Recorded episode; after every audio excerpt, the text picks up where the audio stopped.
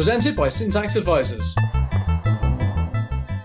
Welcome to ETF TV, your insight into the world of exchange traded funds, issuers, and investment. I'm Margareta Hricova, and joining me today is Debbie Fuhr and Jonathan Krane, CEO at KraneShares. Welcome to the show. Thank you very much. Thank you. Jonathan, can you share with us the backstory of why you set up KraneShares? I lived in China for five years, actually growing a company in the media entertainment space. But you know, through that initiative, really started seeing all these incredible growth trends happening in China. And when I got back to the States, saw an opportunity in the ETF sector, and also looked at China as a mega trend that was very underrepresented in investor portfolios. So we launched KraneShares in 2013 really to be providing education to a lot of the global investors and really as we've grown KraneShares you know over the last eight years that singular focus on china i think has really benefited our clients last week you listed three new etfs on the new york stock exchange two of them are about carbon allowances which is a relatively new area so one is for europe and one is for california can you tell us what is carbon allowances and what types of investments would be inside of these ETFs? Sure. Yeah. Carbon allowance is the right to emit one metric ton of CO2 into the atmosphere. So these allowances are allocated under regional emission trading systems. And allowances can be bought and sold according to demand. And these ETFs purchase futures on the underlying carbon allowances. Our first fund, KRBN, brought in three exchanges. A lot of clients have asked us to actually break out the different exchanges. So last week we listed KEUA, which is the European exchange, and then also KCCA, which is the California exchange. And one of the new listings was a China Innovation ETF. How do you define innovation in China? And is now a good time to be investing in the Chinese equity and bond market? innovation in China has been driven by the transformation from old China to new China. And that's really a shift away from export reliance towards domestic consumption and the rising middle class. And really, sort of the mega theme of urbanization, you know, hundreds of millions of people moving to cities, making more money. And so, KGRO, which is our innovation fund, is really five different thematic ETFs.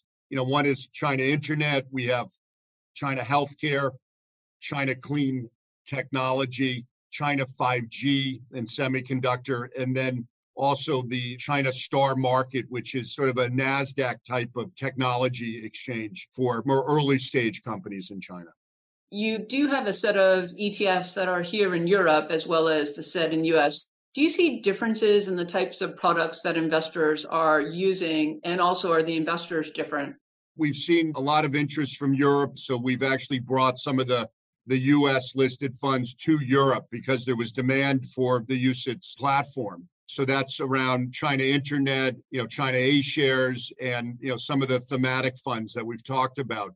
In Europe, we're seeing same type of investors from institutions, you know, down to wealth management and also you know retail buying through wealth management. But having a UCITS platform has actually helped us also globalize to a lot of different markets.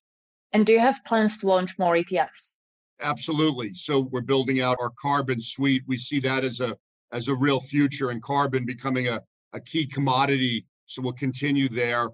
We also see a lot of interest from clients around China on the equity side, but also now on the fixed income side as the China interbank bond market, now second largest bond market in the world, starts opening up more too. So really at KraneShares, we're looking at China as its own asset class now as it becomes you know the largest economy in the world in the coming years. That's great. Thank you for joining us, Jonathan. Thank you very much for having me today. Debbie, can you tell us about some of the other news in the ETF industry? So last week was a pretty quiet week. There were only 21 new listings from 13 issuers, and there were 36 new cross listings.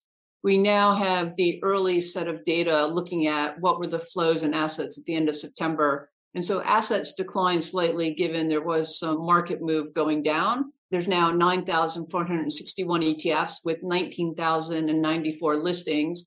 Assets are sitting at 9.5 trillion US dollars. There's 580 providers listed on 79 exchanges in 62 countries. If we look at the year to date flows, this is pretty impressive. We see that the flows year to date are 924 billion. If we compare that to last year at this point, we were just over 460 and all of last year was 762. So we are significantly almost double where we were at this point last year and significantly above all of last year. I expect we will see over a trillion dollars in net inflows this year, which is really an amazing number when you think about it. In terms of new ETFs, there's been 1,288 new products come to market from 274 providers. If we were to look at last year at this point, there were only 788 from 195 providers. So we see more listings and we also see more issuers listing products. In terms of closures, there's 291 this year, whereas last year there were 473. So fewer products closing this year. And when we look at how big products get bigger, right now we see that the top 100 ETFs at over 9,000 account for 52% of all the assets. So we have some really big, attractive ETFs for many investors, and we have a lot of smaller ones. Doesn't mean they're not attractive. Many of them are new. But I think that's some of the updates that we've seen in the data as we're cleaning it. Thank you for the update, Debbie. And thank you to our sponsor, Syntax Advisors, to Jonathan, and of course to all of you for watching. To watch prior episodes and to see news from the ETF industry, visit etftv.net. Thank you.